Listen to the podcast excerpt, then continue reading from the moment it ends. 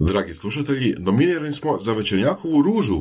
Pošaljite SMS sadržajem Ruza 2022, razmak 84, na broj telefona 60085 da bi glasali za nas.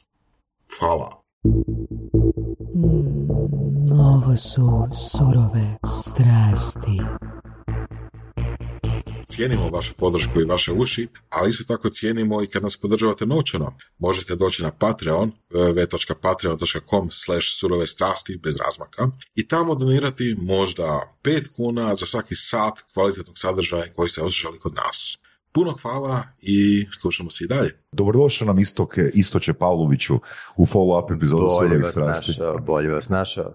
Četiri godine kasnije, jel tako? Čet- Tri i pol godine kasnije, da. Da. O, kakva je situacija kod vas, evo da to završimo temu kad smo, kad smo krenuli komunicirati, evo, naša neka neki omjer muškaraca i žena, ja mislim da je 15% ono, gošći surovih strasti. To ne je važno. Da. Da. 20 maksimalno. Pa to je otprilike i omjer u biznisu, uh, mislim, ajde kažemo, odokativno rečeno. Tako da, ali sve više ima žena u biznisu iz godine u godinu taj procenat raste za ono malo po malo, ali raste. Da. Da.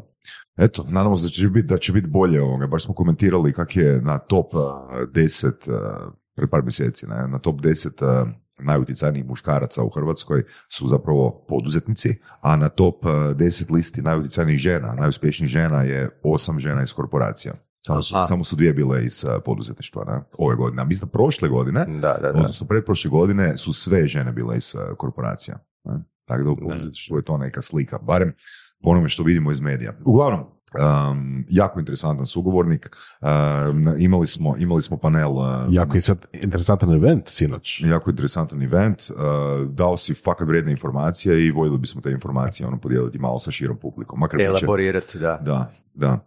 Um, po mojim nekim kriterijima, um, naj, meni osobno najinteresantniji marketingaš uh, unazad uh, nekih 8-9 godina od kad sam saznao za tebe, zato jer, kako sam mi rekao jučer na eventu, a, stvarno si se potrudio pisati, uh, stvarati izuzetno, izuzetno kvalitetan sadržaj i kako sam rekao jučer isto, ono, znao sam po 15-20 minuta pro, provoditi na tvom blogu, ono, kad sam saznao ovoga za tebe, ne? Da. Opet s druge strane, jedna stvar koja me muči kod tebe je ono, znači, ono, vidim koliko si eforta uložio da tak nešto kvalitetno stvoriš, Dobro. a, ali sam onak dobio nekak dojam da si ono neorganiziran.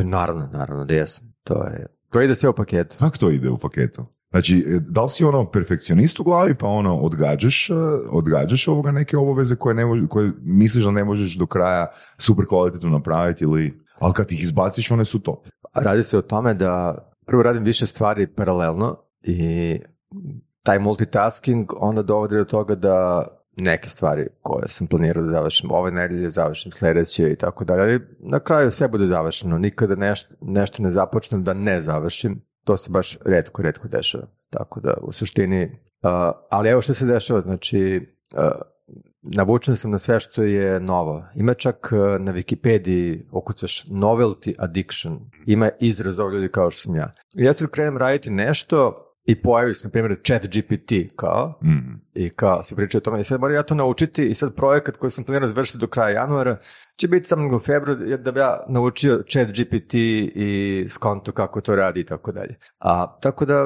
više je to ovaj, ta želja da se stalno nešto novo radi. To znači da ti je dosadno u životu. Pa nije, zato što se trudim da... Zato što stalno novo radi. Da, da. Noofil, ja mislim da je riječ. Tako je, neofil. Neofil, ne- neofil. Da, da, novelty addiction. Da, super. A, hoće ovo biti još jedna epizoda o ChatGPT-u? Pa možemo malo se dotaknuti, Može se možemo, se, dotaći, da. možemo se dotaknuti toga, da. Ne, ne Možemo moramo, se do- ne moramo predugo. Predugo. Da, mislim, ono, sinoć, nisam očekivao tako puno priča o ChatGPT-u, a sinoć je bio taj event, jeli, zato, zato se referenciram na njega, ali čini mi se da, da stvarno a, si prenio taj dojam ljudima da će, ako ne počnu koristiti nešto kao ChatGPT, da će, da ih neće biti. Da, e, naj... Samo, samo intro, please, ono, ukratko za slušatelje surovi E, da, što da, je da. ChatGPT, ne? Pa ChatGPT uh, je zapravo generator tekstualnog sadržaja kojemu se može dati nekakva tema ili nekakav upit ili pitanje i on će na temelju toga uh, doslovno stvoriti paragrafe teksta. E sad, Tako je. pitanje detalja kako i zašto. Mislim, um, ima, ima, tu sad način na koji se to može iskoristiti na dobar način i na bezvezan način. Samo pitanje je kako i gdje. Ali u principu, uh, jedan od strahova je da će zbog toga nestati copywriteri. Mhm. E sad, koliko je to realno ili nije, mislim da još uvijek ne možemo reći. Evo, ima jedan tweet uh, koji sam retweetao na tu temu, uh, ima 50.000 lajkova skoro ima. Kaže, uh, AI will not replace you, a person using AI will. Mhm. Ok, ok. Um, što je onako, uh, i ja sam to objavio na društvene mreže prošle nedelje i uh, uz komentar, uh, jedino što trebate znati o AI je ovo. Znači, neće ozmeniti AI, ali osoba koja nauči da ga koristi, hoće. I to je to. Da. Um, pričali smo u Well-Founded podcastu, koji su isto, koji se bavi startupima i tehnologijom puno, puno više nego surove strasti, o ChatGPT-u i pričali smo o tome da li ima smisla da ljudi, da, da studenti zapravo danas više uče kako davati upute ili, ili zahtjeve ChatGPT-u, a manje je li nekakve baš tehnike ili, ili znanja koje su konkretna, na isti način kao što su digitalni kalkulatori i mobiteli zamijenili potrebu da ljudi svakodnevno rade, ne znam, algebru Kalkulacije, matematiku. pa da, da, da, da. Uh, to će se desiti sigurno. Uh, evo, ja sam po struci inženjer, polagao sam ukupno pet matematike bilo na fakultetu. To su jako kompleksne matematike, ali danas, ja kad treba da saberem dva broja, uh, uzimam kalkulator i kao uh, 355 plus 128, ja, ko će ovo da računam? Ma daj kalkulator. Hmm. Uh, tako da vrlo brzo, koliko god da čovjek uh, je nešto radio na jedan način ranije, ako se pojavi tehnologija koja to olakšava, zašto bismo ono, računali, sabirali brojeve, mislim, besmisleno. Tako da e, i ovo isto, uh, on može završiti određene poslove, može završiti aj kažemo 80% stvari, ali uvijek će biti nekih 20% stvari koje su super high level uh, i mission critical, što bi se reklo, gde čovek mora Mhm. uletiti. Tako da svi ovi ti uh, futuristi koji filozofi i tako dalje koji pričaju o tome predviđaju da je budućnost u tome uh, taj kao sinergija AI human. Znači, Mhm. uh, odnosno oni to kažu uh, the future is uh, human assisted AI. Mhm. E. Mhm. A, znači, lupam, a, sutra će biti self-driving kamioni po Americi svuda. Ali će i dalje neki kamionđija tu sedeti, čisto, mislim, može se desiti nešto, ono, on će tu igr- igrati igrice na telefonu 90% vremena, ali će biti 10% vremena kad treba da se napravi neki manevar koji ne može baš AI da izvede i tako dalje. guma. Ili pukne guma ili nešto, da, da, da. Da. E, isto tako, super mi je stvar, jedno stvari koji se rekao, mislim, cijela stvar će biti objavljena, tako, to je prodajni Da, mindset. bi, ali bit će, možda neće biti ono kroz to toliko brzo, možda će biti kroz dva mjeseca objavljeno. Vidjet Da, a uglavnom, za ostatak svakako preporučam jeli, da pogledate cijeli, cijeli razgovor s istokom tada, ali jedna stvar koju si rekao i koju mi je isto tako super, je ako svi budu koristili, na primjer, chat GPT da rade copywriting, Da. odjednom će svi imati isti a, istu kvalitetu, isti stil, dakle, tako i, tako ista znanja koje će uložiti u taj tekst, što će opet značiti da će svi biti dosadni. Pa, ne, ne dosta, bit će svi jednaki. Uh, naveo sam primjer odličan, uh, recimo, uh, stok fotografije kad se pojavila. Uh, odjednom je mogao tamo neki uh, stomatolog iz Siska uh, sa budžetom 0 eura imati profesionalne fotografije sa manekenima, uh, stomatolozima i ostalo, kao da je neka ordinacija sa Manhattana. I uh, odjednom su svi na svetu mogli imati te profesionalne fotografije kao sa Manhattana. I šta se desilo? Desilo se da je stok fotografija postala predmet sprdnje. Da. Znači, bukvalno su ono mimovi kao koliko je to fake, ta stok fotografija, a do pre 20 godina to je bilo kao, wow, vidi kako je ovo lepo, ove fotografije, kao... Mm. A, e, či, i, i ima taj zakon u ekonomiji, a, ne znam kako to prevesti na naš jezik, ali the law of, the law of marginal a, nešto, Utility. utility, da, uglavnom koji kaže da u ekonomiji jednom kada nešto postane dostupno svima, prestaje biti, da kažemo, zanimljivo. Mhm.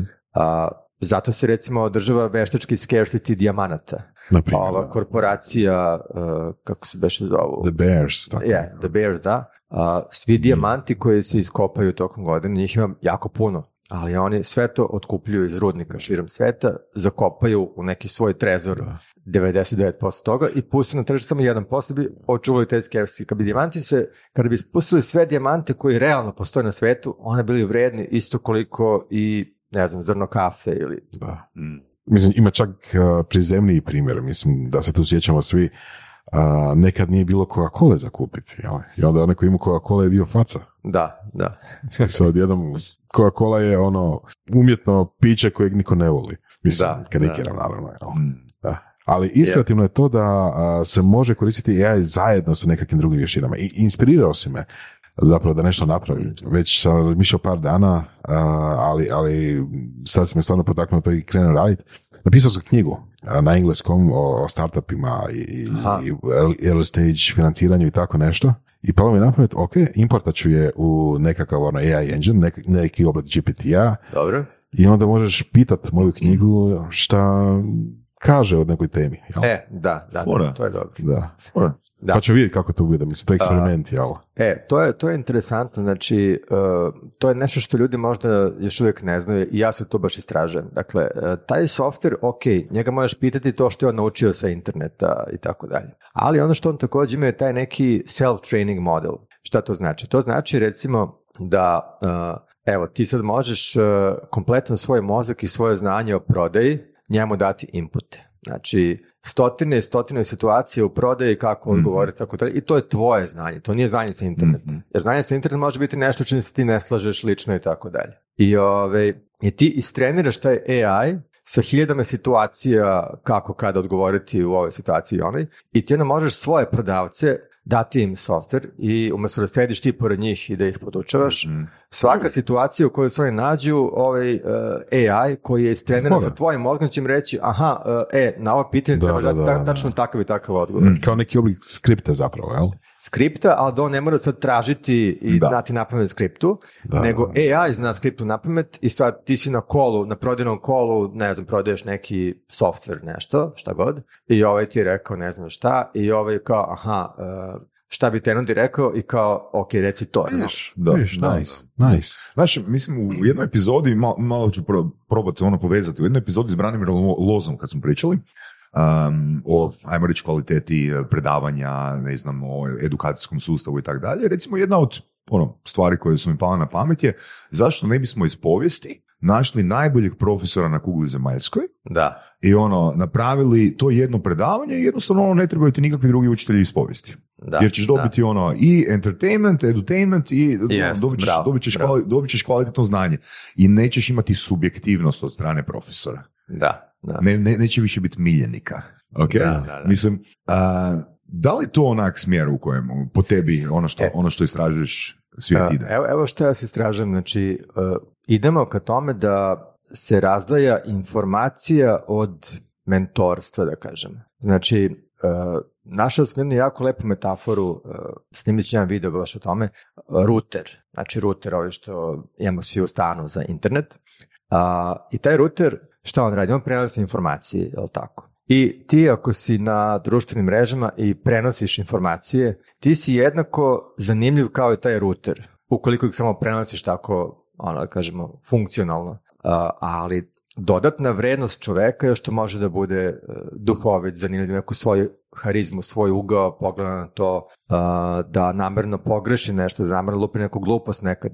I po tome se čovek razlikuje od AI-a. Znači, tako da i taj moj router, on prenosi informacije jako dobro, ali je dosadan. I sad nama je zadatak na društvenim mrežama zapravo da prenosi informacije, ali da budemo još i nekako zanimljivi, autentični, ljudski u tome i to će uvijek biti neka vrednost koju AI neće moći da, a, da ima. Tako da ono što mislim da će se desiti sada je da će više nego ikada postati važno taj uh, lični brand.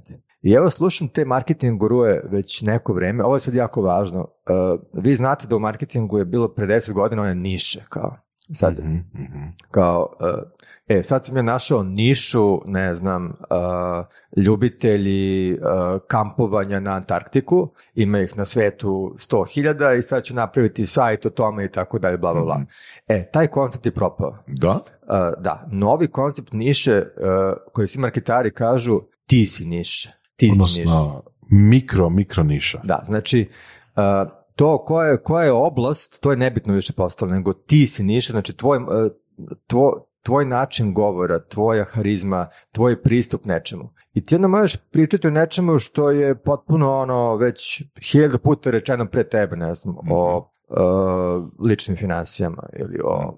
Znači ima YouTube kanala, o tome milion. Ali ako ti lično tome pristup- pristupiš na neki nov način, to je onda, uh, kako da kažem, unikatno tvoje.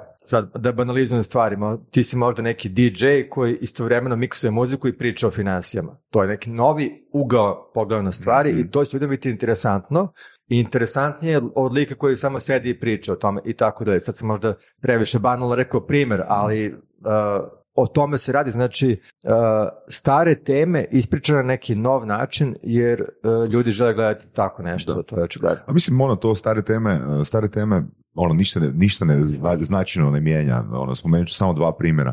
E, Znaš ko je Jim Rohn? Da, Da, ovoga, mentor od Tonija, Tony Robbinsa iz uh, 70. godina, Da, da, 80. naravno. ne? On je recimo sad postao, izvini, on je postao jako popularan na YouTube-u u A posljednjih... umro je prije koliko, 15 godina. Da, da.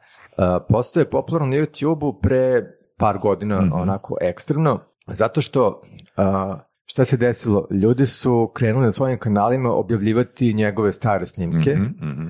I svi su vidjeli kao jebote, ja objavim ovaj snimak od ovog Jim Rona, imam više pregleda nego, Mhm. nego ja kad pričam. A, I e, tako je on postao popularan jer su ga ljudi počeli prikazivati da bi dobijali preglede prosto na svim svojim mrežama, kanalima i tako dalje i bukvalno su ga ri, ono... uh, re- Popularniji danas nego kad je bio živ. Pa maltene, da, da, da, da, da. Znaš, što, je- što mi je super bilo u jednom njegovom predavanju, kaže, e, krajem 60-ih ljudi su me pitali, Jim, što će biti novo u 70-im? Krajem 70-ih su me pitali, Jim, što će biti novo u 80-im? Da? Da. Krajem 80-ih su me pitali, Jim, što će biti novo u 90-im? Kaže Jim, sve je isto. Sve će biti isto.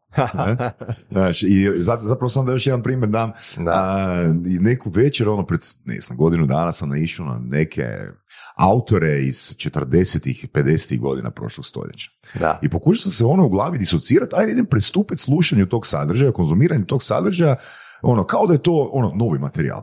I fakat, znači to i danas autori tog tipa pričaju ono skoro na isti način. Čak bi rekao da je ono kvalitetnije nego ono što, što, što se danas uh, Da, da, da. Znaš, ludo. Mislim da tu isto ima jedna komponenta percepcije autentičnosti. Jel, a, evo recimo, spomenuli su baš ono stare autore, odnosno stare, stare, možda već i, i, i nisu više živi ljudi koji su pričali o nekim stvarima, Da. a, kao da se njih percepira možda da su bili originalniji ili autentičniji nego neki moderni. Evo, I sam si rekao, neko će uzeti e, predavanje koje je neko snimio možda prije 50 godina i remiksat će ga ili izrezat će ga u ne znam Da. 100 malih klipova i tako dalje, staviti na YouTube, dobiti hitove, dobiti lajkove, ali a, iz, zvučat će možda kopija ili šuplje, znaš ono. Da. A ovog ćemo originala hvaliti, o, on je sad bio faca, on je bio gazda tu, jel, na tom Da. području.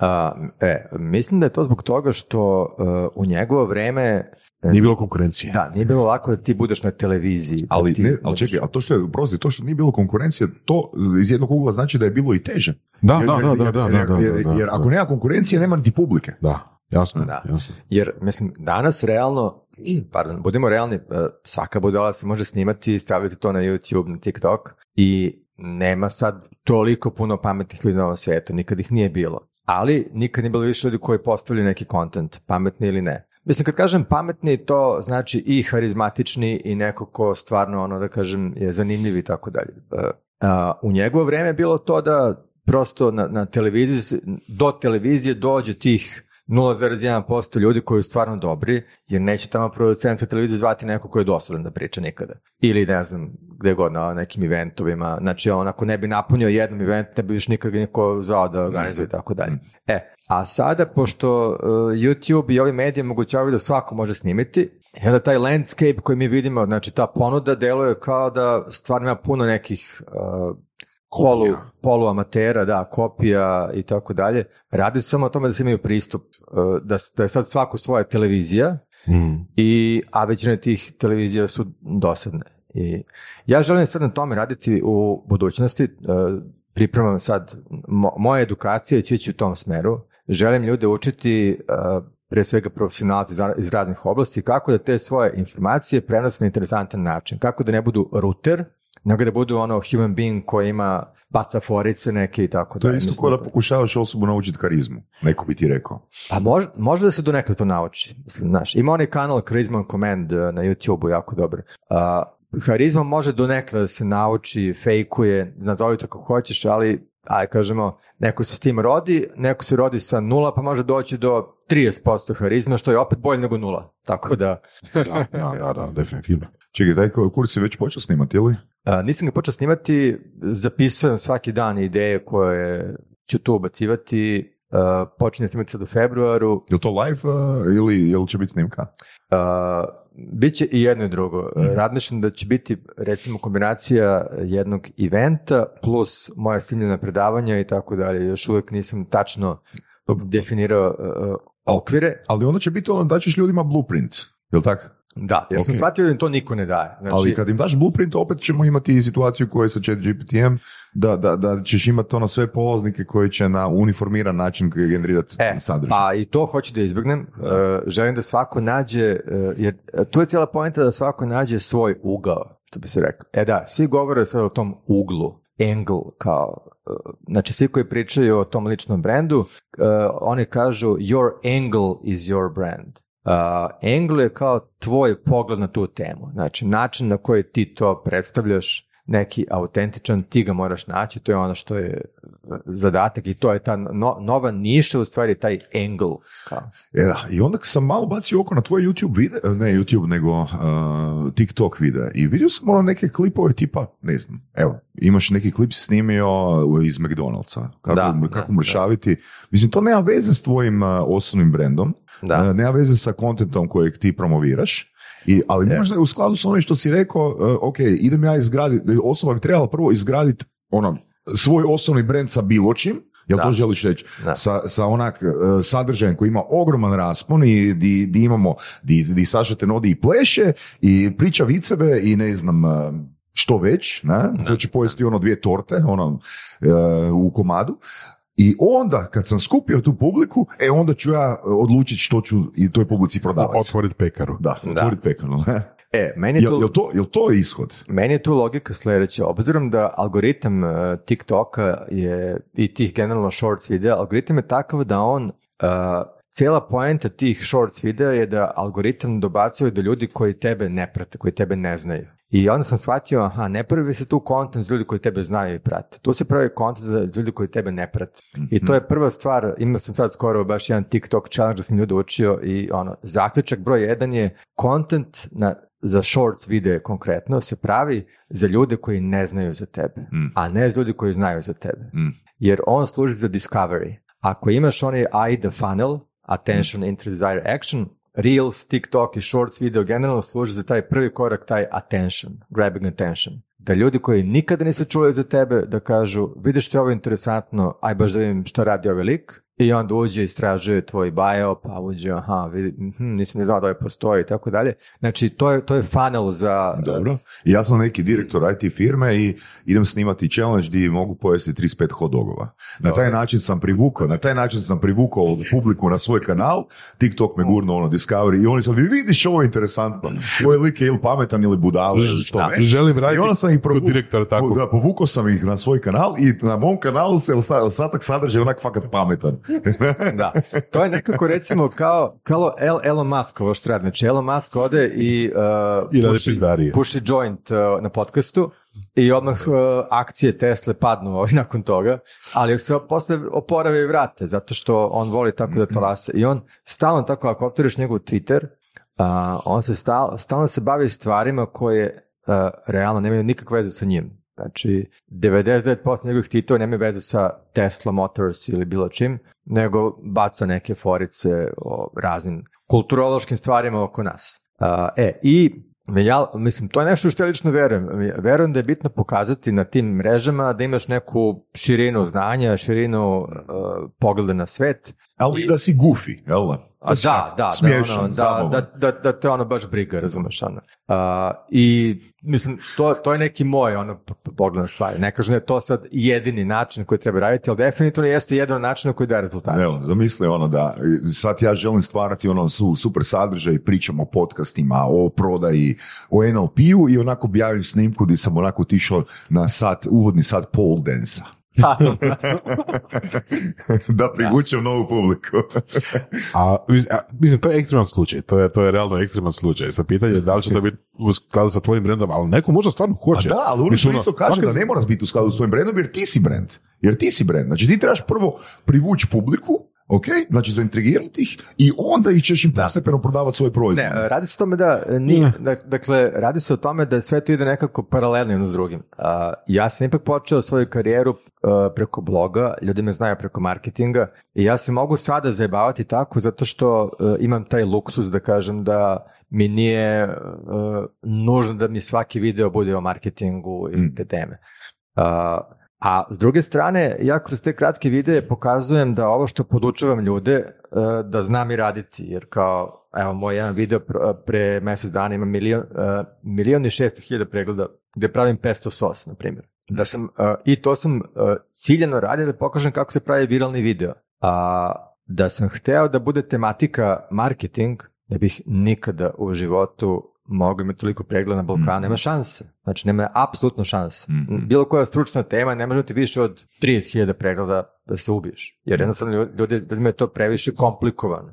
Da, ali nije li to onda kontraproduktivno? Znači, ono tipa, a, hoćeš prodati neki svoj proizvod ili šta god već i radiš video o, ne znam, kuhanju. Mislim, ja volim kuhata, ali mm, ako, mislim, neće moja publika sad htjeti nekakav ono visokotehnološki proizvod ako je tu došlo zbog kuhanja, valjda.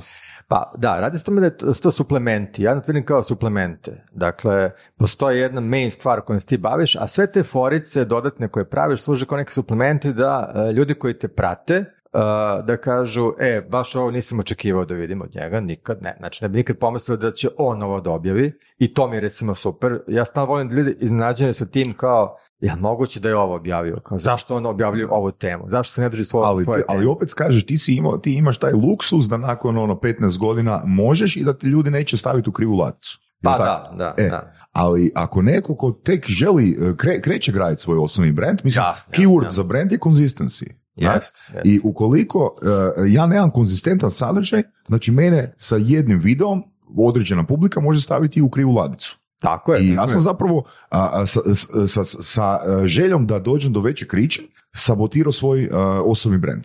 Proces izgradnje svog Da, osobnog to brenda. je, to je vrlo jedan a, balans a, koji, mislim, ja sam svestan toga, naravno, bavim se ovim stvarima kojima se bavim, većina populacije ovdje ipak zna a, čime se bavim. Tako da balansiram u smislu, a, ubacujem taj kontent koji nema veze s marketingom, ali da kažemo, ne pretjerano često. Znači, Ali gle, evo, ajmo, jučer, si spomenuo, jučer smo spomenuli na panelu e, baku praseta, je li tako? da. I ti si dao, dao primjer, e, on je sad otvorio neke čevabđinice ili što već e, po Da. Beogradu i sad, ok, on je sad e, lead magnet za bilo što. Ali, opet, da li baka prase može biti teta healing majstor? Teško. Ali šta ćemo, šta ćemo to? Mislim, realno, Ne, ne, njegova- hoću reći ono samo, on ne može sad napraviti e, transformaciju i postati ono life coach ili teta healing majstor ili motivacijski govornik ili zamisli upiše gestalt ovoga psihoterapiju i on sad želi biti gestalt psihoterapeut. Pa isto kao što ja ne mogu biti uh, stručnjak za horoskop. Mislim, mogu, ali bi me otpratili svi koji me prate. Uz chat GPT možeš. Mogu, mogu biti Uh, nice. Ne, chat GPT Automatski. daje, Automatski horoskop. ne, probali su ljudi uh, i imam uh, drugare koji se bave baš uh, horoskopom, probali su i kaže, ono što astrolog radi dva sata, te natalne karte proučava i piše te reportove, a ovaj napiše za 10 sekundi. Nice. Tipa, daj mi compatibility chart za mene i mog dečka, on je rođen tu i tu, tad i tad, bla, bla, bla. Ovo je sve to, ono, ištrika i kao, izvoli. Znači, zamisli biznis, Voras. Ovoga, otvorimo 060 liniju za, ne znam, euro i pol po minuti. A, imamo slušalice, napravimo marketing, javljamo se na telefon i ono slušamo i kje pričaju, automatski ubacujemo u chat GPT i ono ispričamo im samo taj sadržaj. Ali to, Radimo. to je realno. Radimo. To, to, je- to je sasvim realno. A, E, evo da vam dam primjer. Uh, moj prijatelj se bavi, im- ima agenciju za content marketing. i oni pišu kontent za strance razne koji imaju potrebu za kontentom, uglavnom neke e, stručne oblasti, znači vezano za LinkedIn i slično. I oni su počeli koristiti, e, chat GPT, generalno taj AI uh, copywriter postoji već godinu dana. To je bio neki Jasper, pa copy AI i tako dalje, pa tek chat GPT je sad postalo zapravo dostupno širokim narodnim masama i sad mase znaju za to, ali marketari znaju već jednu godinu dana za ovo. I šta su oni radili? Oni su skalirali svoj biznis tako što sada uh, njihovi copywriteri već uveliko znaju da koriste uh, AI i oni sada uh, za isto vrijeme mogu izbaciti pet puta više tekstova Mhm, uh, nego ranije. Što znači da mogu primiti pet puta više klijenata, mhm, a klijenti ih plaćaju isto kao i pre po tekstu. mhm. Što znači da agencija sa uh, pet ili deset copywritera sada može zaraditi pet puta više novca, Mhm. uh, što se njima i dešava. Nije baš pet puta više, ali Nada mi je rekao da sada ono tri puta im skočio posao od kako koriste AI, tako da... Da li klijenti znaju da koriste AI? Da li mi je bitno? Da, I da, ne, i ne da, li, znam- da li je to klijentima bitno, da. da, mislim da im, mislim da im ne govore, Mhm. A, jer mislim što najluđi klijenti ne mogu ni primetiti razliku. Da, da, Mhm, da. mhm. A, pogotovo što je njihov sistem baš taj human assisted, a to znači da a, ne stavljaju oni baš Da. to kao verbatim, što bi se reklo copy-paste ovo što je ja napisao, nego ipak živi čovjek to pogleda i kaže da, ok, ovo, ali dodat ćemo malo paf, paf, paf, začin, Dodat ćemo emoji jedan. malo hu- hu- human touch tu i tamo, izvinjavam se. I, ovaj, I onda e, se dešava to da sada svi širom sveta nalaze takve načine da svoj neki content biznis Mhm. poboljšaju, pojačaju, e, skaliraju. Isto se dešava sada i sa fotografijama, ima taj AI koji generiš fotografije, to će tek biti, e, ne znam šta će se dešavati sa time, ali vrlo brzo ćemo mi moći da, mislim već sada može zapravo, ali ne radi baš 100% precizno. Dakle, imaš proizvod neki, e, fotkaš ga telefonom, ubaciš u AI i AI, AI ti napravi e, stotine varijacija tog proizvoda e, kao daj mi ovaj fotku ovog mog proizvoda, ne znam.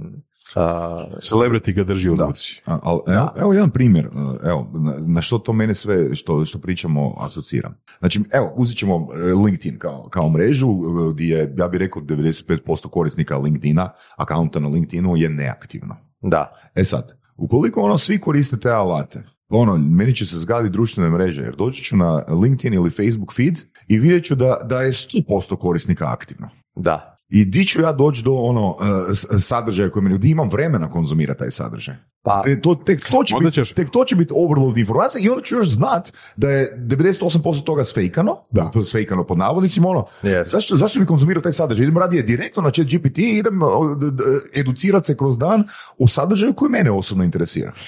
Onda ćeš imati svoj chat GPT koji će umjesto tebe Da, da, da, sve da. te sadržaje Da, i daći e, ti to. sažetak. To. A, negdje sam, baš sam Da. više vidio jedan kao mim, a, kao molba za posao, znaš, ono tipa, kao, a, a obje strane koriste chat GPT. Znači, strana koja šalje molbu, napiše prompt tipa, napiše mi molbu za posao taj i taj, a, u firmi to i to i točka.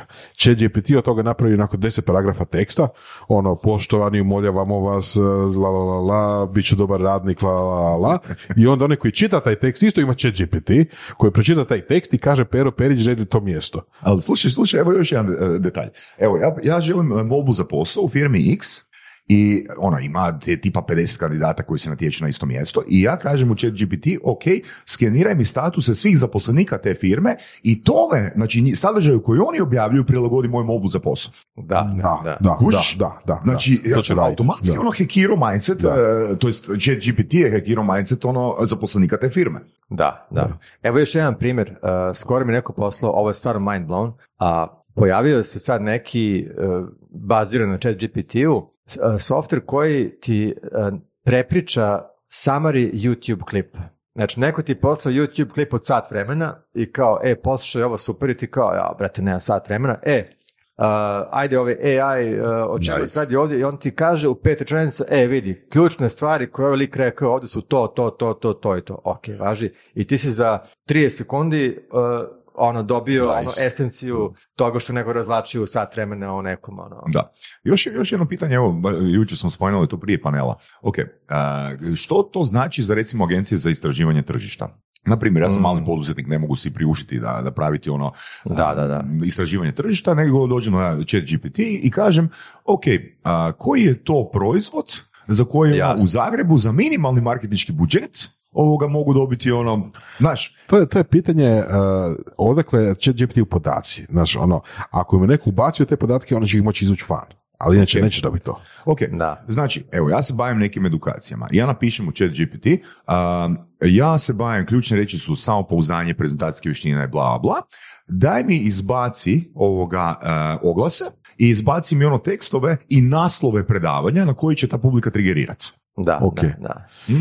To ima smisla ako je neko napravio sustav, nalik će GPT-u ili koristio njega, Mhm. da uh, prvo uh, pročita, odnosno prvo, prvo procesira blogove, oglase, Mhm. šta god sa, sa tom temom i onda ti on može dati van taj summary. Da, da. Neće ga izvući iz vedra.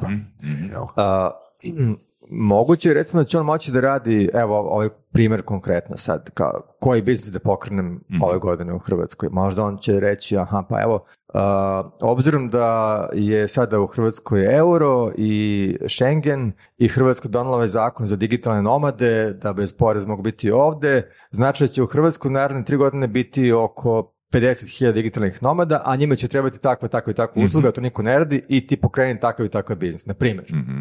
I ovi su ti keywordi za, za marketiranje te populacije. A, da, da. To će vjerojatno on raditi, e, ali eto, mislim, taj posao, neko ko ima prosto taj kulturološki kontekst i gleda e, svet oko sebe, će također moći da ti kaže, verovatno za neku sumu novca ozbiljniju, a chat GPT će to zaključiti za tebe be- besplatno. Mhm. Tako da, ali opet mislim da će, e, uvek će ono čovek vidjeti neke stvari tu koje AI nije video, znači neko ko se baš time bavi, će uvek to uraditi ipak za nijansu bolje od AI, ali ovo, ali, ne- ali uzimaš i podatke od AI, od AI-a. Znači ne da, Da, da. kreće samostalno u re- research od početka. Pa da, on će možda, to je kao doktori recimo, ono što čujem da doktori rade sa AI-em, uh, oni poslušaju savjet AI, recimo snimak rengenski.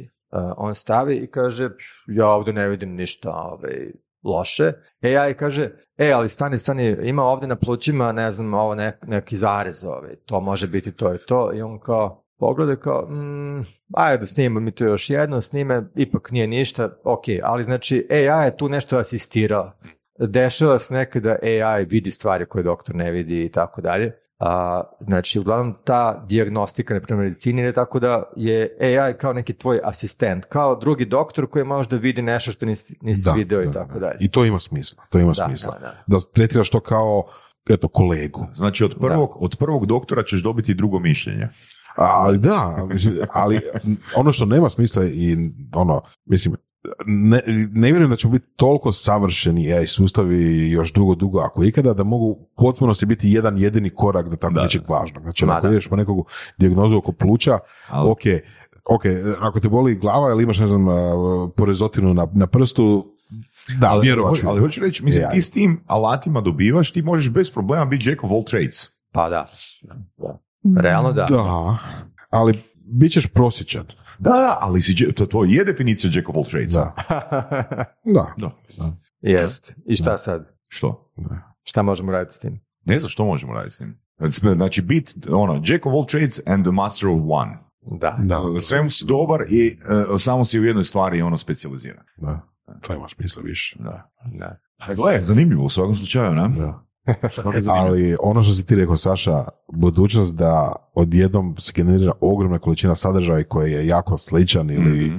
to se zapravo u neku ruku plašim. A, ali gle, tu, tu je još druga stvar. Znači, me- ja tu vidim uh, uh, sukob između pojmova osobni brand i uh, ta- ta- takav generator sadržaja. Jer ako ja tebe pratim, ja želim autentičnost. Of course. Dakle, ukoliko ja posumnjam da neki AI generira tvoj sadržaj, znači to utječe na moju percepciju uh, tvog brenda. Da, ali Da. to si ti. Možda nove generacije uopće neće brinuti o tome. Kuriš, znaš, ono, možda im neće biti stalo do toga što je još gora po meni situacija. Mislim, a neki uh, prije mjesec dana ili, ili više sam čitao nekakav članak o nekakvom a, youtuberu iz Njemačke koji ima neki oblik ono Tourette's sindroma. Ono kao a, svako malo Ima tikove. ne? ima tikove, verbalne tikove, govori nekakve proste riječi i tako nešto. A, puno ljudi misle da fejka, i čak puno doktora misle da on fejka. Ali njegov sadržaj, malo sam nešto gledao, je kao prvo relativno prosječan, jel? Sve što on radi je ono, govori neke normalne stvari i, i povremeno opsuje nešto, znaš, ono, i kao, to je njegova unik uh, osobina, to je, to je njegova autentičnost i tako dalje. I, a, ok, meni to bez veze, mislim da je vama isto, ali pazi ovo, onda se ispostavilo da njega gledaju klinci, od previše mladi klinci, i da usvajaju njegove tikove zbog te popularnosti. Zanimljivo. Znači gleda ga, ne znam, ono, 4 miliona a, ljudi i a, gledali su klince koji gledaju, mislim, klinci gledaju, ne znam, baku prase, klinci gledaju svašta to- što je ono edgy u neku ruku i ispostavilo se da klinci odjednom ono normalni klinac a, jel, počne govoriti gluposti. Mhm. I nesvjesno. Da, da. Kužiš. A, što sam htio reći? A, pojavili se kopi ketovi njega, pojavili se youtuberi koji kopiraju njega, koji nemaju Tourette sindrom, koji nemaju ništa, ali su vidjeli da on ima ne znam 4 milijuna followera i oni su počeli ubacivati pizdarije u, u govor. Mm, Znači, pazi, tu, tu, tu, jel, Da. budućnost. Pa, da, to je sad opet... Success leaves, clue, uh, leaves clues. Da.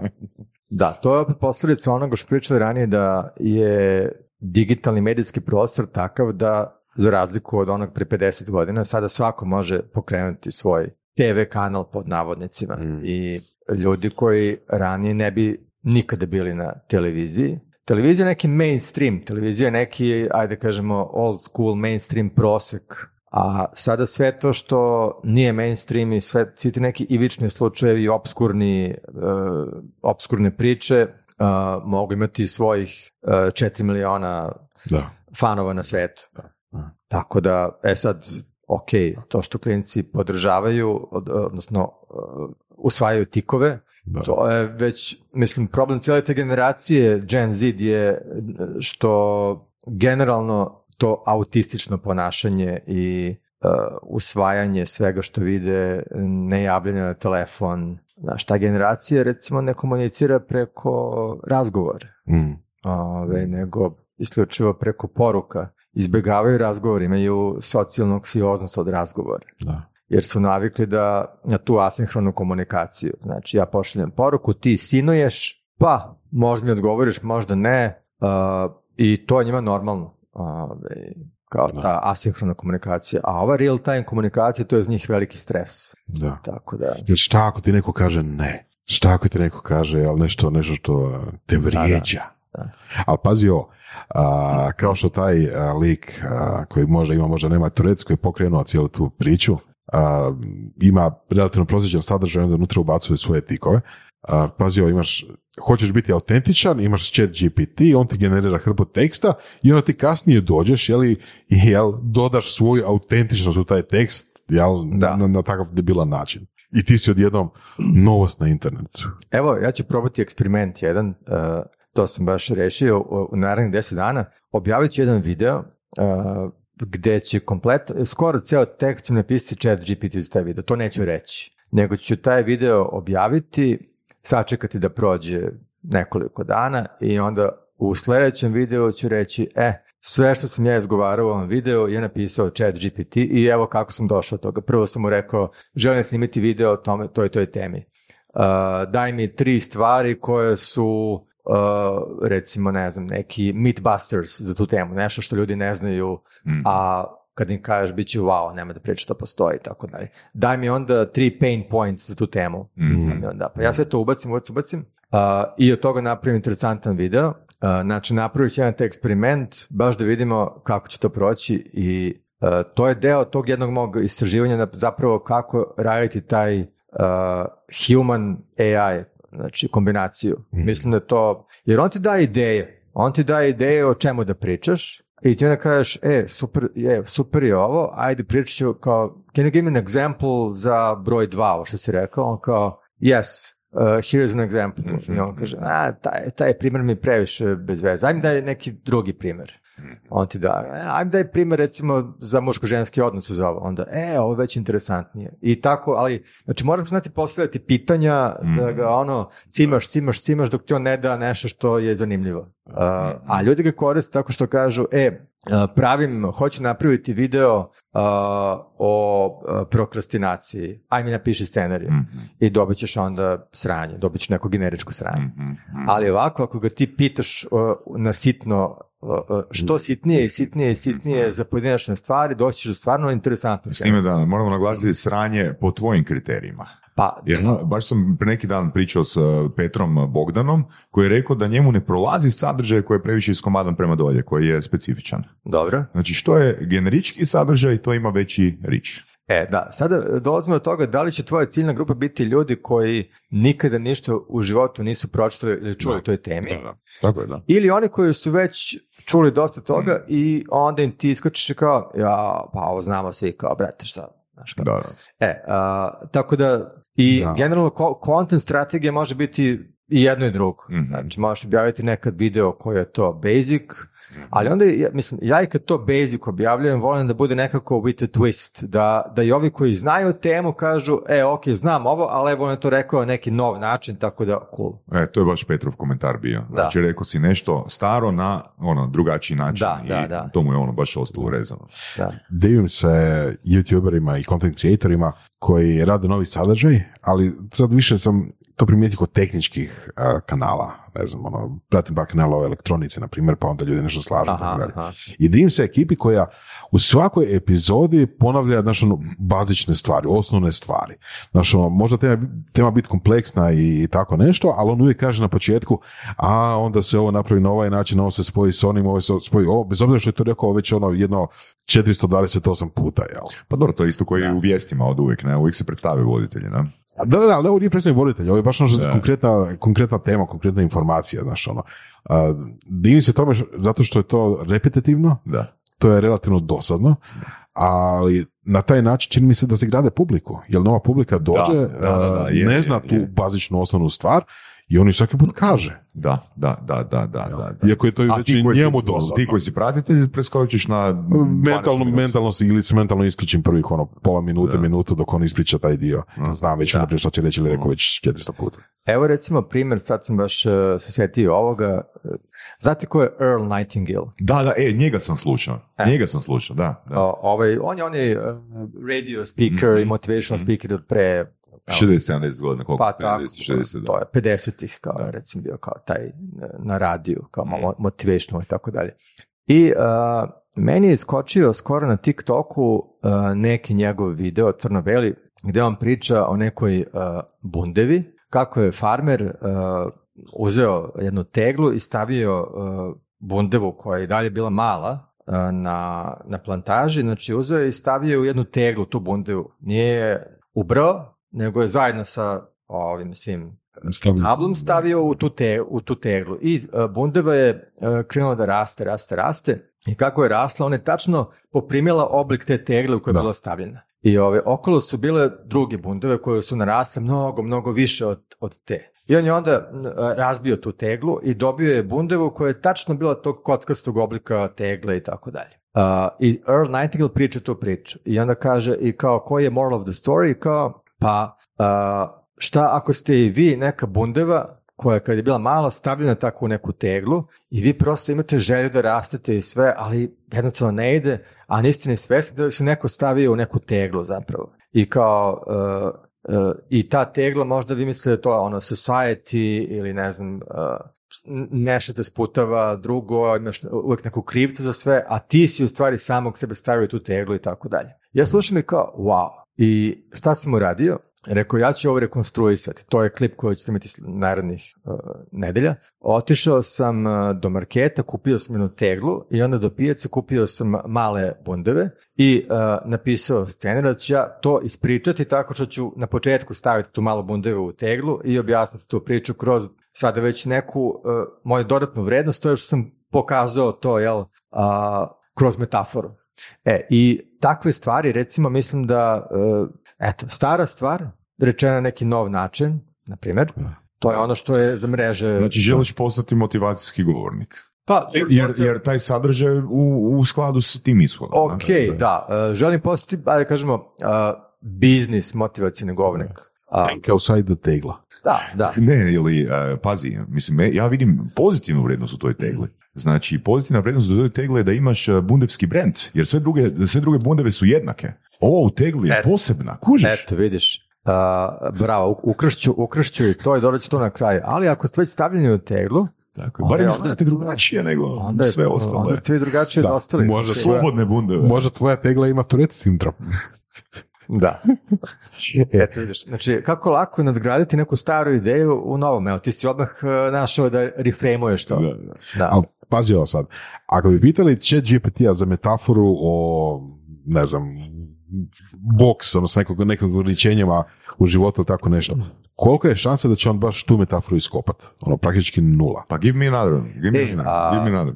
Vidiš onako, iteriraš to tisuću puta, dođeš i do nje. E sad, Moguće. uh, to, uh, testirao sam ga, izgleda da on čitao knjige. Da. Uh, tako da uh, ono što ga možeš pitati kao uh, can you give me a metaphor from some famous book? I onda on, aha, to hoćeš, i on kopa, kopa, kopa, i on ti da nešto što je neko napisao u nekoj knjizi, a možda to uopšte nije na, in- na internetu, jer neko je nekad rekao da uh, i dalje uh, 99% svega što je ikada napisano nije online. Mm. A ako je chat GPT sve to pročitao, ne znam da li to treba provjeriti, to znači da je on pročitao sve metafore iz svih knjiga ikada napisano po svakoj temi i da ga možeš uh, određenim tim promptovima uh, odagnati da on iskopa. Mm. Uh, opet kažem, znači očigledno će pobednik u tome biti onaj ko zna jako dobro da daje instrukcije tom AI-u, Mhm. a to će opet biti jako malo ljudi. Evo, Ali to je prilika za kurs. Pa to to, to, to je- je- pravim, da, to je, to je da. pravim, da. Ja pravim Znači, kurs ka- kako komunicirati sa chat GPT? Da, da, da, da. ok. A, Da. Pazi, ljudi ne znaju da googlaju, znaš kad Da. pogledaš, jebote, uh, i A danas- star koliko, ono, 25-30 godina. Da. Uh, ja gledam, uh, mene često ljudi kao, e, ne mogu naći, tražila sam na Google ovo sat vremena ili tražio, ajde ne bude ženski rod, tražio sam na Google ovo sat vremena i ne mogu nađem, ja kao, kako, ček da vidim. Pa evo ti kao našao sam ti za 5 sekundi. Pa kako, šta si ukucao? Pa ukucao sam, ne znam, bla bla bla, Reddit. Pa zašto Reddit? Pa na Redditu nađeš tu najbolju informaciju koju nemaš na drugim sajtima. Aha, pa kao nisam ja to znao, kako znam to? I tako dalje, znaš kao. A istina, istina. Ali opet to je, ide u korist nastavljanja nekakve edukacije i klasičnog oblika i tako negdje. Mislim ono, jel ti možeš znati, evo recimo tu metaforu od uh, ovog autora, ali se ne može sjediti točno kako je išla. Jel ne znam, možeš reći, ne znam, ono, tražim citat od, ne znam, Cicerona koji je počeo ovako, ali ne znam, nastaviti ga ili tako nešto. Ali trebaš znati da. je postao Ciceron, trebaš Da, znati da je postao, da je postao Jack Evo, evo, to, ili to kogod. recimo, uh, uh, koliko ima tih fake citata po Mm. Dobro, to, svaki dan nešto što smo ranije mislili da to rekao, ne znam, uh, Churchill ili Da.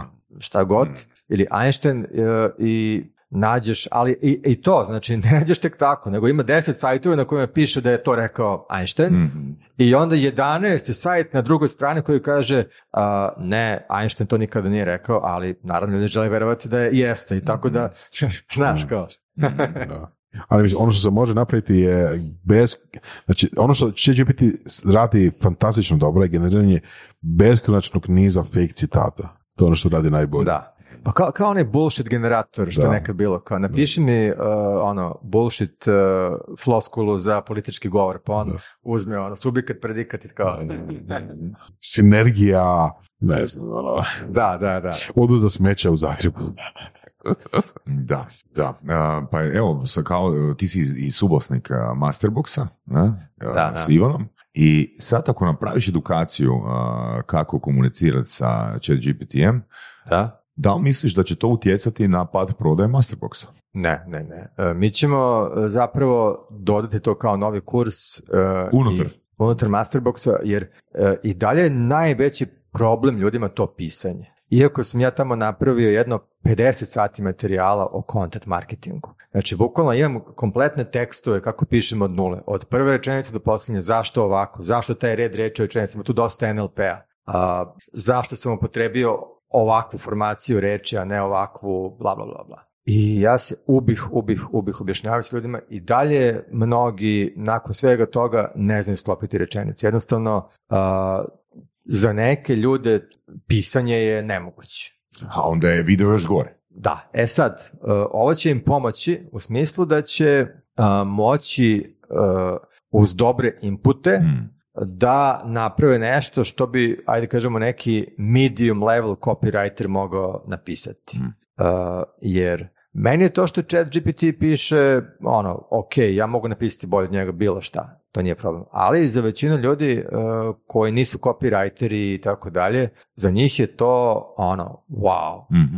next level. Mhm. Prosto, vidim ljudi, mi šalju oduševljeni kao, ja, vidi šta mi je napisao. Ja gledam, brate, ovo je mediokritetsko sranje od teksta. Znaš kada bi ovo napisao nikad u životu. I onda kontam, kontam, Čestitam, evo.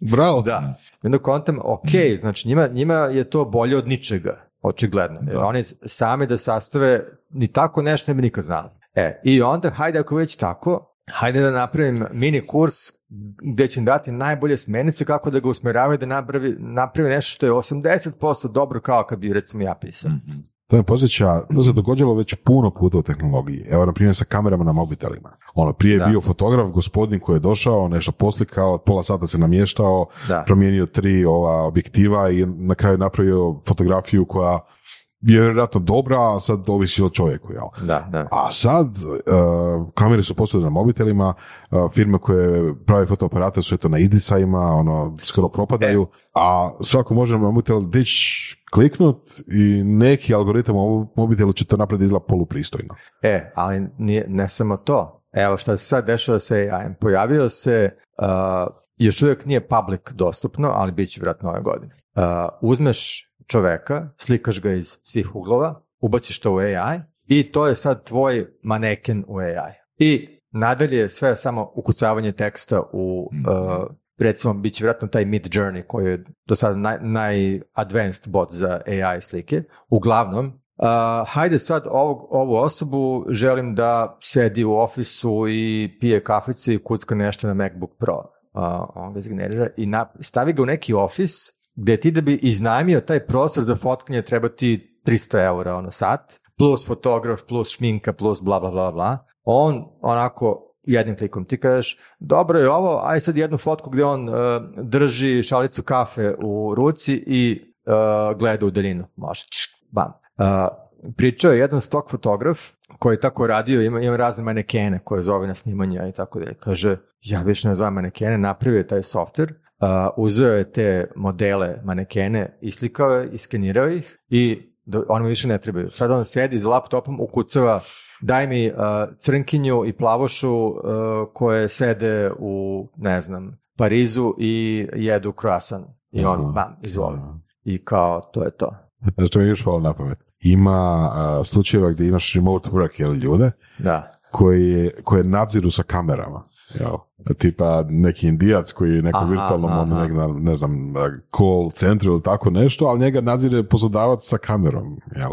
Pa da. zašto ne bi jel, plagao svoj generirani video tamo, a on, ne znam, ošao negdje. Uh, to će znam. se dešavati. Drugo, pazi, recimo, ovi, uh, ova Instagram kultura i ovaj travel, travel flex, da ga nazovem, tipa uh, ovi ljudi koji imaju slike sa Maldiva, sa Balija i tako dalje. I sad, šta ćeš ti moći? Ti ćeš moći uzeti AI i reći, e, ajde, ovaj, generiši mi uh, 50 fotki sa 50 najtrendi destinacija na svetu. Važi. Bam, bam, bam, bam, bam. I ti na svakih uh, par nedelja objaviš jednu tu fotku na Instagramu, taguješ Maldivi, taguješ Dubai, taguješ Miami da. i ti si neki ultra giga mega, na, uh, ajde recimo, daj mene u Miami kako ulazim u Bentleya, važičk. Daj mene na Maldivima kako jedan trbušnjake i skačem vodu, važičk. I sve to objavljuješ, objavljuješ, objavljuješ i mislim, to će se dešavati, to će se dešavati cijele ove godine, to će, Mm. to će to provaliti. I šta će se onda desiti, uh, verovatno će sve to uh, postati besmisleno i ovi koji realno putuju i ovi koji fake putuju, sve će se to izjednačiti jer kao više niko neće znati šta je istina. Ja sam mislio da ćeš ići u pozitivan frame i reći više niko neće biti ljubomoran. To da, to sigurno, jer će svako moći da bude ono... Ali dobro, to je opet nekako ono prezentacija, ne, ne, neki ono, što se rekao sam, flex prema friendovima ili followerima ili, ili šta god. Da. Znači, on nije da se ti baš odmorio sad negdje na Maldivima, nego si bio i Ali- dalje u svom malom kubiklu kućici. i- Ali nećeš više moći prodavati svoje usluge kroz lifestyle influencanje. Da, e, e, ali mo, moći ćeš, Osim ako nisi ćeš, uživo. moći ćeš još neko vreme dok si ne probaju da je to fake. da, da, da. A posle onda...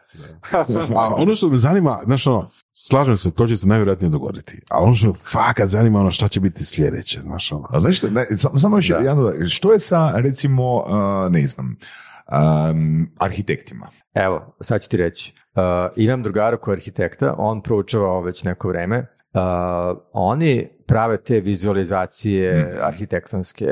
A govorim i o projektiranju, znači ne samo da, da. da.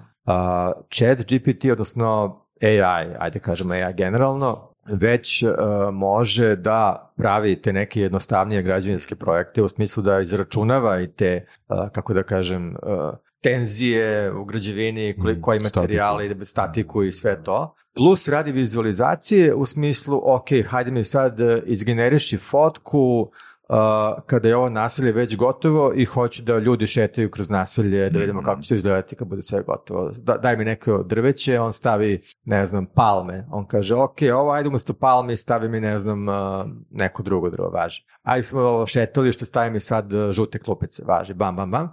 I uh, sve to što sada oni rade u onim kompleksnim 3D programima Mhm. koje trebaš da učiš godinama, to se AI ovako pravi. Mhm. I kao, i ja rekao, pa čak i propaštite, kao, pa nećemo propasti, kao, samo ćemo da brže radimo stvari, kao, jer neće sigurno naručilac projekta reći, e, ti mi sad ne trebaš, ja ću sam da napravim sebi zgradu u chat GPT-u, mislim, Da. Naravno da ne, ali će oni brže raditi svoj posao u smislu da ćete neke glupe pešačke stvari e, moći da preskoče i da projekat završe brže i to je to. Da. A što se događa s firmama znači, koje uh, su do sada izrađivale uh, takve programe poput AutoCAD, ArchiCAD i slično? E, to dobro Oni će pitanje. biti ti koji će ugraditi AI kod Ono, da, oni će verovatno, to je ona priča o prodavcu leda, znate tu priču čujenu? Naj, to je najjača priča svih vremena o disra, dis, disrupting inovacijama. A, ovako, Koji su frižideri koji su diskrapali led, da, led. znaš da, to? da, da. Da ispričaj, ne, ne znam. Evo, jesam- možda, ajde da, da slušalci čuju ovo jako interesantno. A vrlo je relatable za AI zapravo i tu priču često pričaju kada se na konferencijama priča o ovim disruptivnim inovacijama. Dakle, ukratko pre uh, stoji nešto godine kada nije bilo struje i frižidera, uh, u svakom selu bila je osoba koja se zvala prodavac leda. A to znači da, uh, ja sad ne znam kako se to radilo, ali bio je taj neki lik seoski uh, proizvođač leda koji ima neku foru da pravi led. I on onda ide na kočijama kroz selo i viče led, led, led i ljudi kupuju led od njega. Kupe taj led, stave negde u podrum ovaj, u neko seno i tu stave svoje namirnice, eh, to im je kao neki zamrzivač, odnosno frižider, ne može da zamrziva, ali može da malo osveži hranu i ljudi su držali svoju hranu tipa sir eh, i namirnice koje ono zahtevaju ma- neku temperaturu nižu, eh, recimo nekoliko dana dok se taj led ne otopi, onda kupe ponovo led i tako je to išlo. Eh, I šta se desilo? Pojavi se struja i pojave se prvi frižideri. I ljudi krenu da kupuju frižidere u tom selu i više im ne treba prodavac leda. I on vidi da očigledno kako idu stvari i on ispada iz posla. I šta je on uzeo da radi? On je išao po selu i pričao, e, ta struja, to je đavolja rabota, to, a, a, Šteti. to je otrovno, da, to, Mm. to emituje neki otrov u hranu i tebi će se deca razboleti, umreće od toga i tako dalje. I u početku je to radilo. Oni uspio da uplaše neke ljude koji su rekli, ma neću kupiti frižider, to će me otrovati, kupovat će ovaj led, to je prirodno i tako dalje. Ali vremenom je prošlo godinu, dve, tri i vidjeli su da ljudi koji koriste frižider niko nije umro, svi su živi i zdravi i onda kao, ma, ajde kupit ću ja taj frižider i na kraju on je izašao iz posla. Ispao iz priče. E, a šta je poenta priče? Poenta priče da je on zapravo bio u idealnoj poziciji da on bude prvi u selu koji prodaje frižidere i servisira frižidere. Mm. Da. I da on, e, e, i znači on nije u biznisu prodaje leda, nego je on u biznisu raslađivanja. Da. Mhm. I kao on, e, njegov zadatak samo da prati sve inovacije i da on menja e, svoju ponudu, ali dalje ostaje u tom biznisu. Ali je ostao u teglici. Da. Ali to je full, full teško prepoznati Da.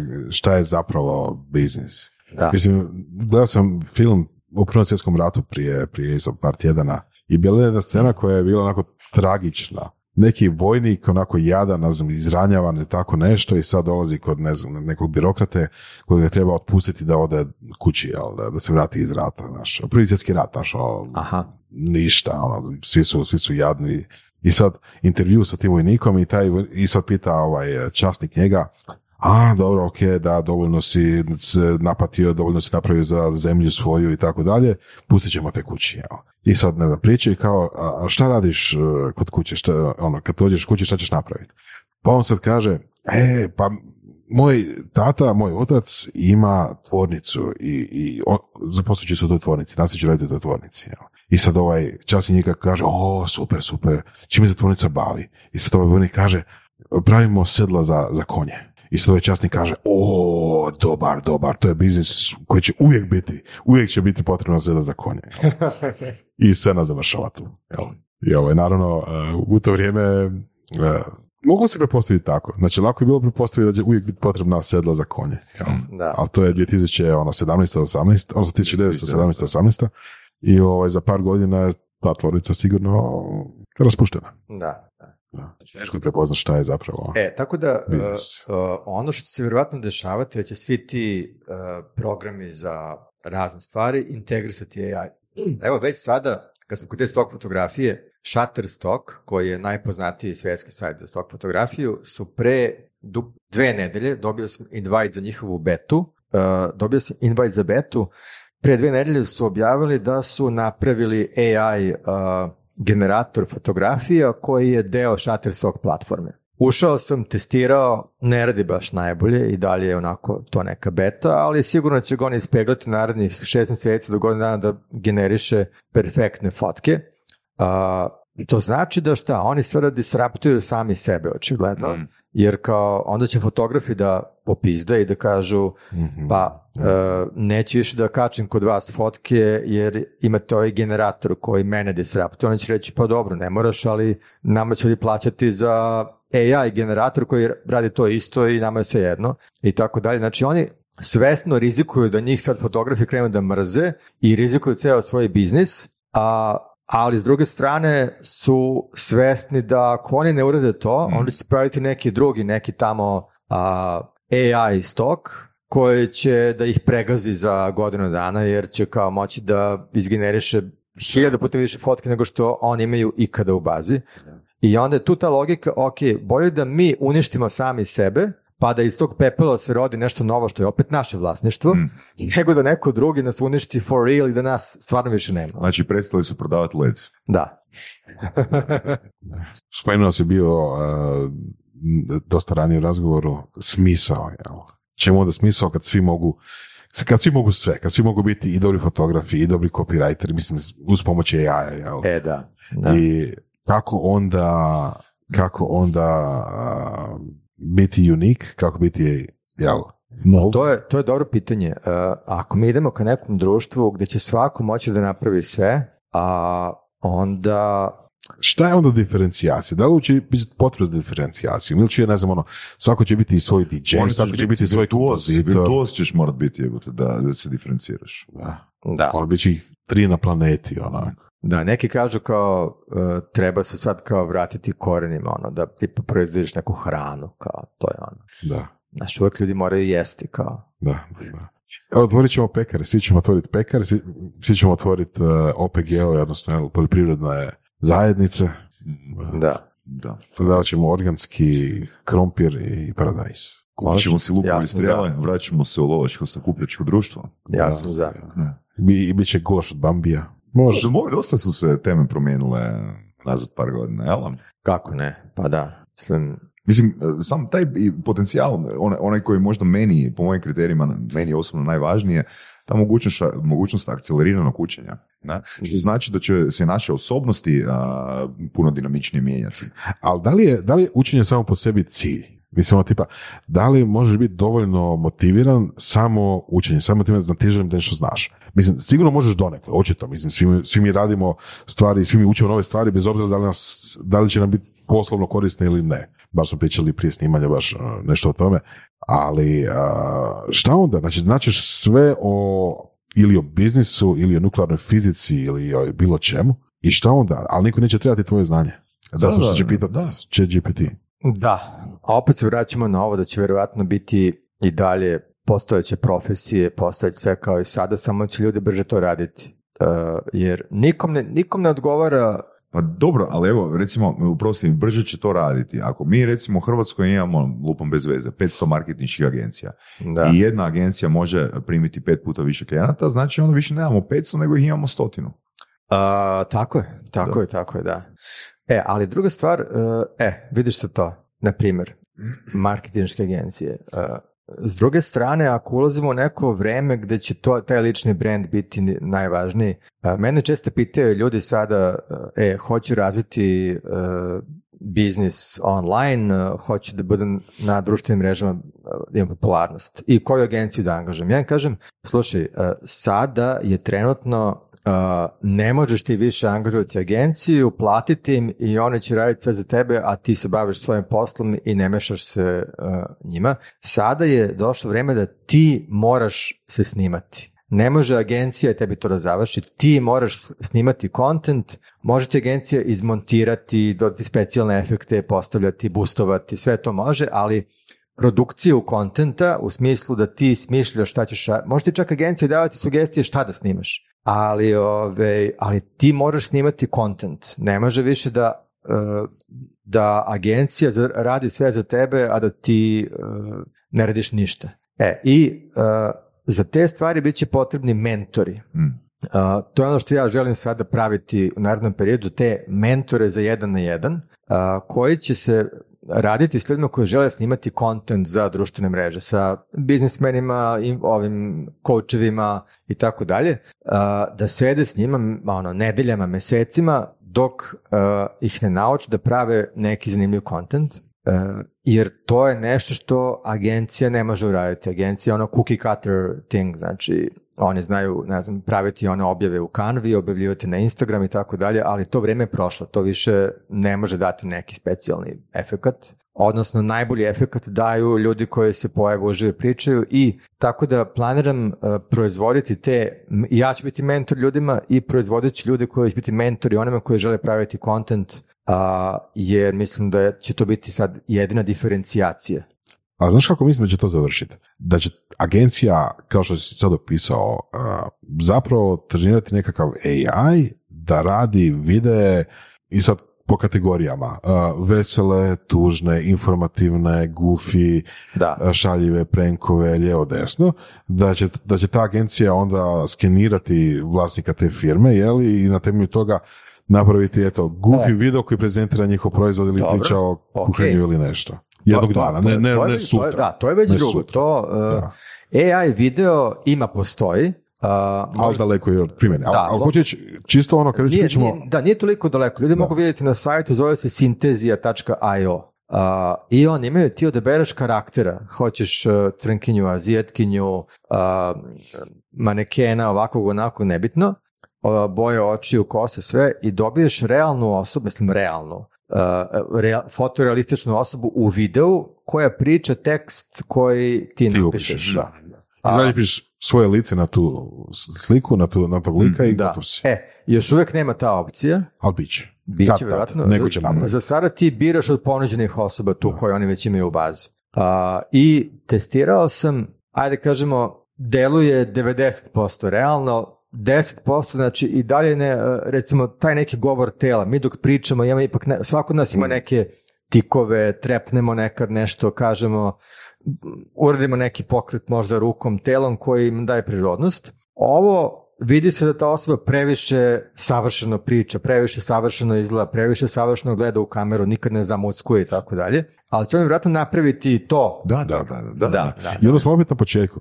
Da će biti ono gomila, gomila videa koji su više manje realistični, savršeni i, i ono, Imat ćeš, opet je pitanje šta je tu imat ćeš video od 10 minuta i napisat ćeš u AI, e, želim e, se jedan put ovoga, zacr- želim se dva put zacrvenit, Da, da, da. E, bravo, Tri puta bravo, zakašljat. tri puta da, zakašljati da. i četiri puta izgovoriti ono pogrešnu riječ i ispraviti. Da. I šta je tu onda, e, autentičnost, šta je tu onda e, izrezanje iz gomile? Mislim, vidjeli ste onaj, sigurno ste vidjeli na Facebooku, onaj meme zapravo njeni mim. A, navodno je vijest, nisam uopće provjeravao da li istinite ili nije, kao nekakav violinist je držao koncert u, a, ne znam, Carnegie Hallu i sad, ne znam, karta je koštala 250 dolara. Jeli? I to je svjetski poznati violinist, on je tamo došao, dva sata svirao na violini, svi su pljeskali, ono, bacili cvijeće na njega, i platili naravno prije toga tu ulaznicu. Jel? Onda drugi dan je taj violinist otišao negdje u nekakvu a, podzemnu željeznicu, nekakav ono, čumez prljavi, da. odsvirao taj isti koncert i ono zaradio 20 dolara, nekom je bacio ono, jel, ono, Da, u, da, u šešir. Jel? Pitanje je isto tako ono i konteksta valjda. Pa ne, mislim, ok, kad pričaš o kontekstu, baš taj primjer, onda, je- onda se vraćamo, na, onda je istok i možemo se složiti u pravu, jer onda će platforma pobijediti. Da, Da. da. E, onda, e, ako, e, ako dođemo do tog nivoa da će svako moći da bude e, i u videu zanimljiv, pametan i tako dalje, opet dolazimo u onaj ekvilibrium, Mhm. u, ra- u, u jednu ravan i onda kao, ok, kako se sada istaći? Uh, onda će vjerojatno biti, ok, live event. Jedino što ne može se fejkuje to je da se ja pojavim Mhm. uživo u nekoj Da, sali i držim predavanje. Mhm. Jer, ok, mogu ja angažati agenciju onda koja će preko tog AI-a iskenirat će me i njihov vrhunski copywriter uz pomoć chat GPT će napraviti vrhunski zabavan tekst koji će izgovarati na videima i to će biti viralno i tako dalje. E, e, i kada svi skontaju da je to fake, e, onda jedno što ostati real, on je ono što je offline. Znači, e, e, držim ovde predavanje u Zagrebu 15. februara i kao dođite da me slušate uživo i ja ne mogu uživo da fejkujem da sam zanimljiv i cool. A zamisli onak situaciju, ono, učenici sedmi, osmi razred imaju laptope i profesor ono priča predavanje i oni snimaju to predavanje i onda postaje pitanje chat GPT-u koliko je ovih informacija bilo točno. Da. Da. da. E? da. To je Zamisli to. da. A? I jel stvarno držiš predavanje 15. Pa, što da ne? Da, samo pitam. Da, smo vidjeli. da ljudi ne bi došli, znaš, ono, kucali na vrata, tebe nema. Da. Zakon, zakon. A, ja sam prezadovoljan, mislim, ovim, ovim informacijama, evo, zadnjih dva dana druženja, ba- baš, baš se osjećam ono oplemenjeno, ono, s novim informacijama. Ja znam da Vorasu to nije toliko mind-blowing koliko meni iz razloga, jer ti vjerojatno znaš Vorki za par godina za takve alate, ali meni je baš bilo, možda, možda, sam, možda smo mi čak i pričali o tome prije, Jesmo, jesmo. ali mi je isto baš to pokazao. Znači, Da. pokazao mi ono... a, kako- Ali ima još jedan moment. Niko nije očekivao takvu popularnost, tako Mm. brzo takvih alata. Mhm. Da. Jel, bili su, kao što sam spomenuo, alati i prije tog tipa, koji su ono postojali negdje na internetu, neko je njih subscribeo se, neko nije. A, I sad odjednom došao će GPT, koji je, budimo realni, potpomognut sa ogromnim količinama novaca. I Kako to je ne, jedan od razloga ne. njegove popularnosti. Nemojmo se zavaravati da je to bilo čisto slučajno. Jeli. A, baš sam istraživao zbog ovog primjera sa knjigom koji sam pričao koliko košta tako nešto. A, 100.000 dnevno. ja sam čuo red veličine više, sam čuo preko milijun dnevno. Ali nije bitno, Da, puno to košta je za njih. I, za, za a- njih. A, znaš ko plaća? Microsoft. Da. To puno, što točno puno košta? A, serveri. serveri. serveri. Znači čisto Jer elektronika, ti, ti, hardware. ti kad mu postaviš neko pitanje, on tamo kreće da, da jaše neki server i da zakucava procesor na maksimum da bi, da bi on našao, uh, generirao odgovor na tvoje Mhm, pitanje tako da. dobro. Pa sad pomnoži to puta stotine tisuća ljudi koji da. to istovremeno ukucavaju. Da. A, da, Microsoft je investirao, u smislu investirao je lovu, ali još bitnije investirali su servere. Microsoft ima te svoje Azure Cloud servere Mhm. koji je neka konkurencija Amazonu i tako dalje. I oni imaju već godina problem da je Amazon broj jedan, oni su tu neki ono levi igrač koji ono niko živi ne koristi. I sada je ovo njima prilika konačno da taj njihov Azure Cloud a, po prvi put neki veliki Mm. a, globalni poznati fenomen se kod njih dešava na tim serverima. Ok. Uh, gledao sam dokumentarac uh, o onoj ekipi iz Njemačke koja je napravila um, uh, ne Google Maps, nego Maps nešto. Ne znam da si Aha, gledao taj da, da, da, da, dokumentarac. I onda u biti, uh, na, ono, tužili su se sa Googlom, izgubili su na kraju ovoga spor, uh, ali zapravo baza je bila u tome, znači je dio- obrane od Google je bio, pa mislim, mi taj proizvod dajemo besplatno. Da. I nemamo namjeru od uh, Google Mapsa zaraditi. Da. A onda je u biti obrana od te ekipe, to jest tužitelji, su komunicirali, ne, to je, je besplatno, ali Google koristi takve aplikacije za network efekt. Pa naravno. E sad, znači, uh, chat G- GPT je besplatan. Ni, em, donekle, bit će Da, da, da, to hoću vrijeme. reći. Znači, to je znači, ok, sad ćemo imati ono dve milijarde korisnika Da. ko- koriš, chat GPT-a i onda će oni raditi vjerojatno neke brutalne upsellove. Pa e, da, Znači, evo što je apsel- rade, da. evo, evo što je ideja Microsofta s tim. Oni već sad rade na tome da ti kada kucaš u Wordu neki tekst, da imaš AI autocomplete. Znači ti si počeo pisati neku rečenicu i on već kao, aha, očigledno hoćeš reći to i to, evo ti uh, ostatak rečenice, ja sam ti završio, pa da li ti je ovo ok? Mhm, mhm. I tako dalje. Da. A, a Office, uh, Windows, to se prodaje, jel tako? Znači oni na kraju ipak to planiraju uh, monetizovati. Jer e, ako imaš besplatnu verziju, možeš biti prosječan copywriter. Da. I mogu te doslovno unutar, kate- Premium. mogu te unutar kategorije upsellat. Da. Premium je, copywriter. da, da. Premium plus, pr- premium 2 plusa, 3 plusa, mega da. premium. Da. Da. Inače šta je interesantno, isto to su rekli, a, o, taj chat GPT je napravljen kao a, jedan test projekat, bez ideje da, to ik- ikada postane toliko popularno. I a, paralela koju su oni napravili je Google. Znači kad su Larry i Sergey napravili taj prvi Google, bio je samo taj jedan search box Mhm. i kao pretraži i zapravo e, to je bio to je bilo temporary solution, to je bilo privremeno rješenje koje i dan danas mi znamo Google, ono dođeš imaš kao jedan box za search, to je to. Njihova ideja bila je, e, ajmo mi krenuti od ovog searcha pa ćemo kasnije, pošto je tad bio Yahoo Mhm. e, glavni, aj krenut ćemo od ovog searcha, pa ćemo posle ispod tog searcha dodavati i vesti iz porta, iz ovoga, iz onoga, bude to neki portal i tako da, ali krenut ćemo od search. Međutim, taj search je postao toliko popularan da su rekli, e, bit će samo ovo i to je to. I kao, Tragično je da su oni zapravo htjeli to prodati Yahoo u jednom trenutku. da, da, Rekli su to je prekomplicirano, to niko neće plaćat, ajmo mi to prodati Yahoo. Yahoo je rekao da je to previše novaca tražili i nije htio kupiti. Da, da, da.